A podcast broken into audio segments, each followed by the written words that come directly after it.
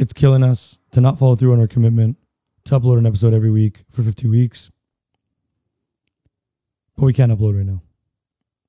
It's not because we don't have content created. We have several episodes recorded that we're really excited to share.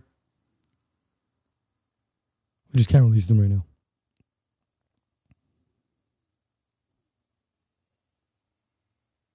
This podcast is so much bigger than me, than Harmol, than Mindy. We truly believe that we can make a huge impact on our community and beyond with Limelight. The last 48 hours have not been easy to make this decision that we can't post, but it's the right thing to do right now.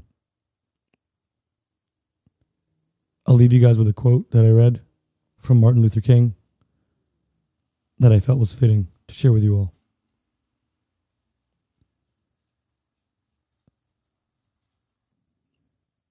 Our lives begin to end the day we become silent about things that matter. To be clear, this is not the end of Limelight. We're sorry we can't upload right now. We hope to be back next week. And we'll be coming back stronger after this.